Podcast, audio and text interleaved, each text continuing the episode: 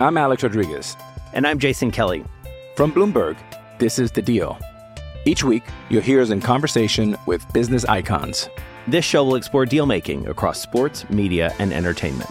That is a harsh lesson in business. Sports is not And, as uh, simple you know, I- as bringing a bunch of big names together. I didn't want to do another stomp you out speech. It opened up so many more doors. The show is called The, The Deal. Listen to The Deal. Listen to The Deal on Spotify.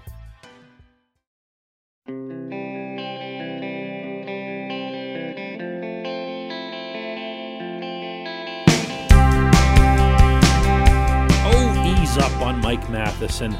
Yes, he was terrible. Yes, there's no denying that. But there might actually be some semblance of reason as to why he was acquired over the summer.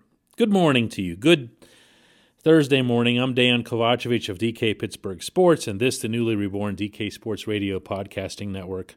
Coming to you from Philadelphia, where the Penguins lost their season opener, six to three, to the Flyers here last night.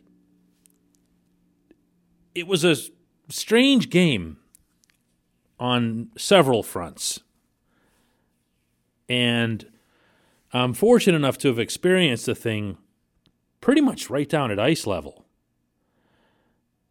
Um, the Flyers, unlike a lot of other sports teams, decided they don't want to use their press box in this setting, so they put us like right down by there behind those tarps that I'm pretty sure you could see on TV. And the only reason I'm sharing that with you is that I can attest to the fact that the game was of a faster pace than I'd expected. It was a little bit crisper than I'd expected, although it was far from crisp and that both teams undeniably went at this hard. I would say, from the Pittsburgh standpoint, that that was encouraging, and a lot of other things were encouraging about this game. Not the score, and not several other components to how this came down, but some of it, some of it maybe even most of it, would go on my bright side from the Penguins as opposed to the negative. Now, the negative, oh my goodness. Um, You know, we knew about Matheson from the moment the Penguins traded Patrick Hornqvist to get him this summer. We knew that everyone saw the talent, everyone saw the natural skating ability, uh, the shot, the offensive instinct, the ability to recover when he makes a mistake, but then they also saw the mistakes. And it's really hard to disguise mistakes of a certain magnitude in any sport. Matheson, on Philadelphia's very first goal, positioned himself next to James Van Riemsdyk in front of Tristan Jarry, but without moving JVR, without really attempting to move JVR, without even getting position under JVR's stick. But at least he also was screening Jarry as if he meant to. There's a trifecta or a hat trick plus or something like that in there of ways to not defend the front of your net. He was out there on the PK, mind you. I took all of that to mean further that Mike Sullivan, Jim Rutherford, and everybody really see value in this guy getting a chance and in this guy succeeding because that talent is there. But part of me wonders about the process of bringing him along. How do you do that? How do you do that? How do you undo some of the things that he did in the game? How do you dissect the game and determine what all really was his fault and what wasn't? On the second goal that the Flyers scored while he was out there, he didn't play it well. Joel Farabee picked up the puck after a Pittsburgh turnover, and Matheson just gave him way too much room. Farabee goes essentially right around him and then around Tristan Jarry for a stuff that arguably Jarry could have challenged a little bit better too. But when I say Pittsburgh turnover, I didn't mean Matheson. It was Jared McCann, who otherwise had a terrific game. All Jared needed to do was to poke the puck up the boards. He didn't. He tried to skate his way out of the zone. Philadelphia took it off of him. Boom. Goal at the end of the period. Soul crusher. The other goal that Matheson was out there for was man, there wasn't anybody on the rink who wasn't responsible for that goal. It was butchered so badly by so many people uh, not least of whom was Matheson's partner, John Marino, who had a rough night. Jake Guentzel, who was late and slow getting back. Jake had a kind of a late and slow night overall. And then you take a look at the advanced analytics, and Matheson showed to be on the ice for more shots for, more chances for, than he was against in either category at five on five. So, look, he was still bad. I'm not altering the stance here. I'm saying that there's reasons the coaches like him, there's reasons Rutherford liked him. And there's reasons that they're going to keep playing him even if big mistakes, glaring mistakes, singular mistakes like that or those happen. And that's because they're prioritizing with this guy ceiling.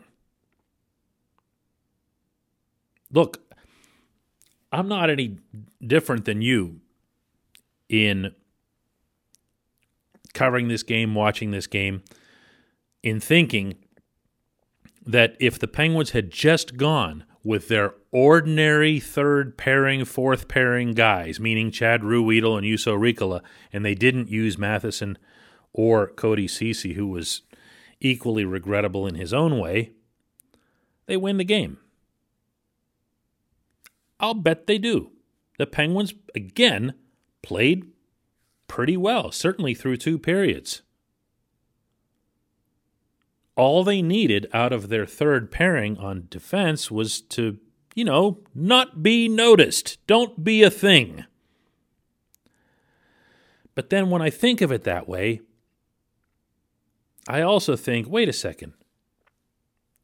In 2019 and 2020, if someone tells you that your third pairing is Ruhwedel and Riikola, what are you saying about whether or not the team got better? You know, you had to try something, and you had to try something within the constraints of the cap that you have. There isn't anyone in hockey who would doubt or who would balk at the notion that Matheson is one of the better skating defensemen in the league. He's also a character guy. He's got doesn't have issues of like not caring about playing defense. That that's not him at all. There are guys like that in the league who are really, really talented offensively and just think, eh, I don't need to do this. That's not him. He just makes mistakes.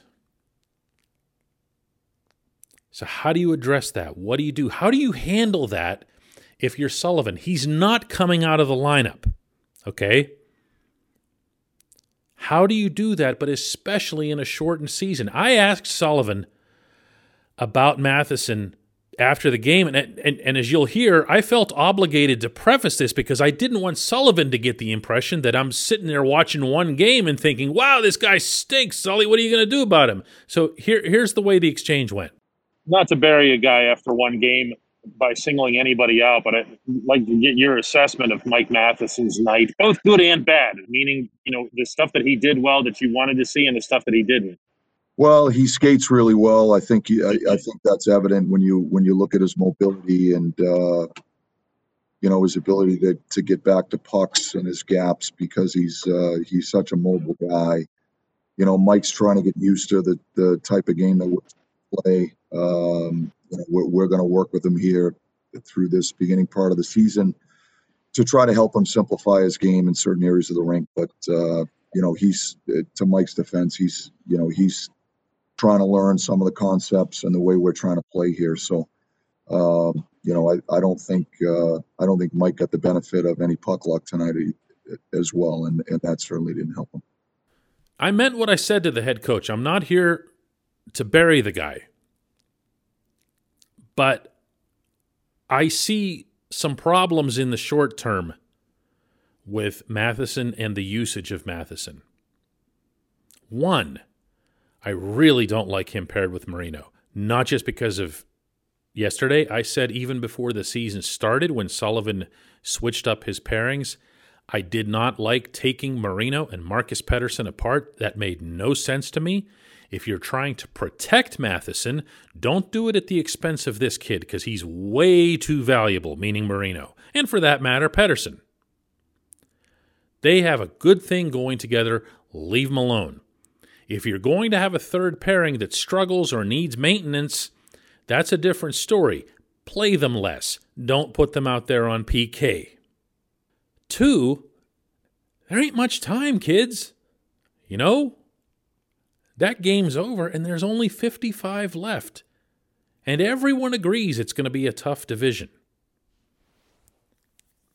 This isn't a situation where Sullivan and everyone else can just say, you know what, let's just see how this goes through October and we'll review it in November. It's not that kind of season. If the Penguins fall markedly behind in the East Division race, there won't be any coming back. Matheson's ceiling, while it's commendable and worth pursuing, isn't worth that. It isn't worth throwing a season away. So there's some there's some hard thought that's got to be given to this. And in, in, in the best of all worlds, Sullivan and Todd Reirden look at that film from last night, determine what Matheson really did wrong, and how that can be fixed in very short order. When we come back, just one question.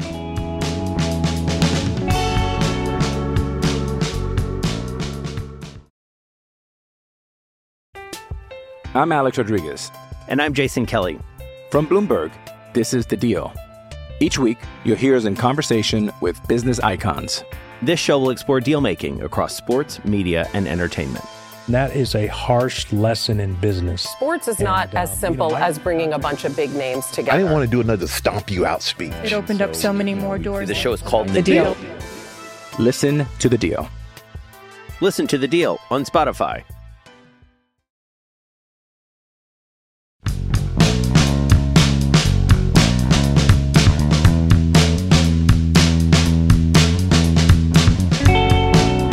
Welcome back. Time for just one question. That's always brought to you on this program by Warrior Alpaca Socks. What makes these socks different is the alpaca fiber used in their construction. It's stronger, softer, far less irritating to the skin, more breathable, warmer than wool, and hypoallergenic. From outdoor work socks to cozy bed socks to lightweight diabetic compression socks, they all look and feel great. Here's how to get them and how to get them in a special way. Go to warrioralpacasocks.com and use the code DK to get 15% off your first order.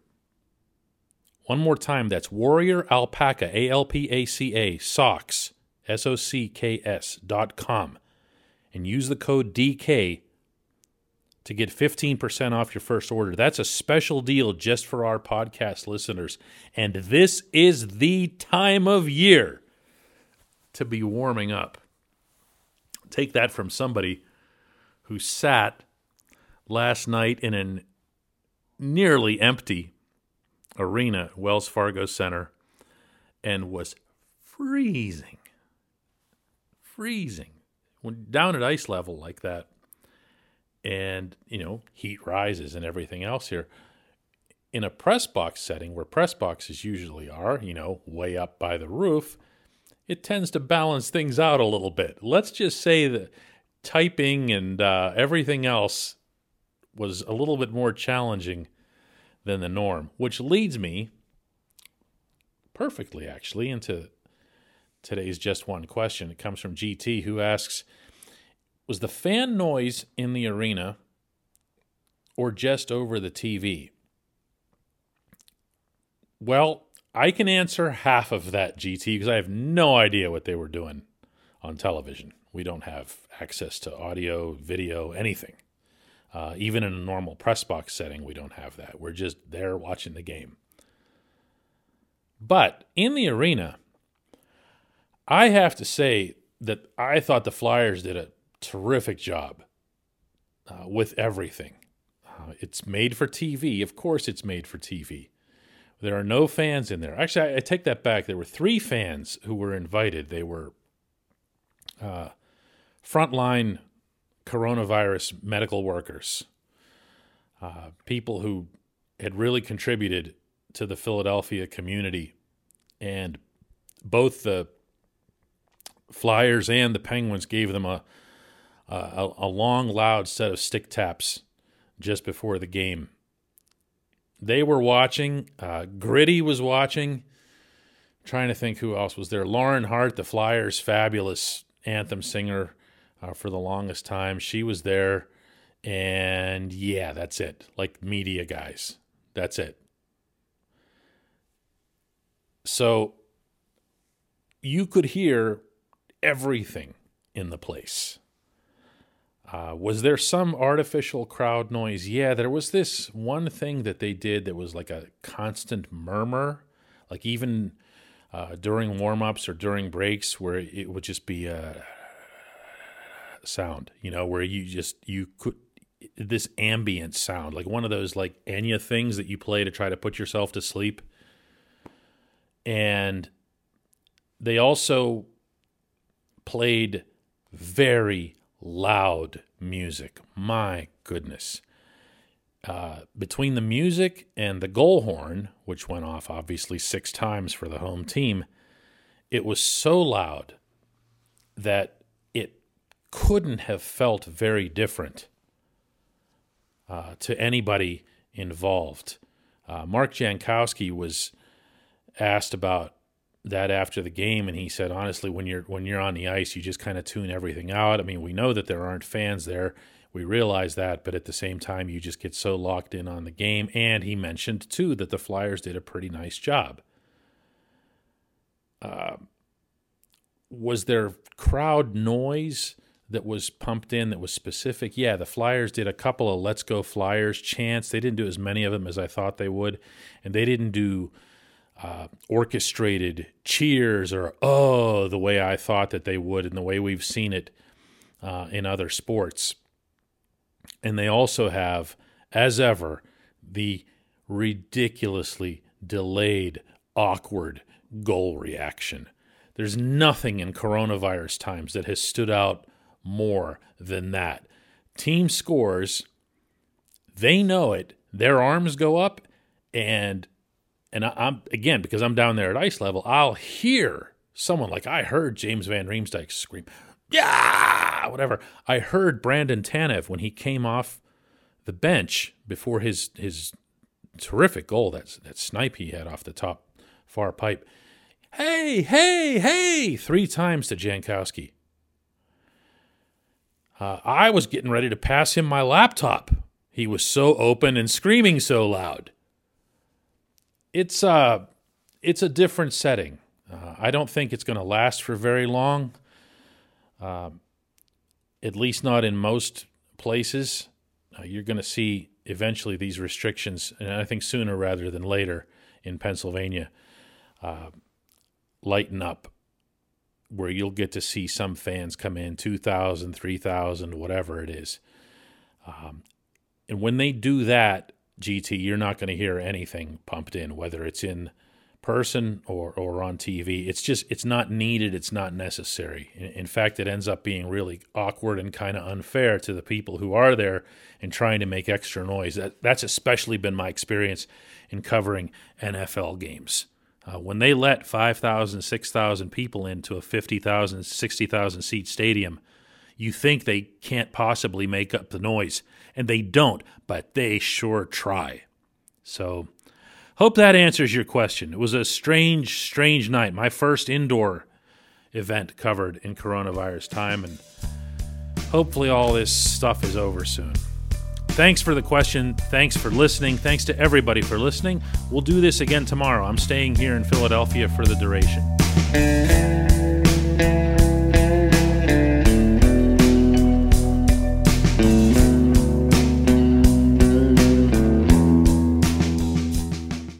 Point Park University in the heart of downtown Pittsburgh, they understand there's no substitute for real world experience and career building connections. Their innovative curriculum engages students with distinctive experiential learning opportunities. Point Park's pioneering co op program empowers qualified students to work in full time, paid positions with their corporate partners while earning college credits. Visit pointpark.edu/slash works to learn more. Career ready. That's the point. Point Park University.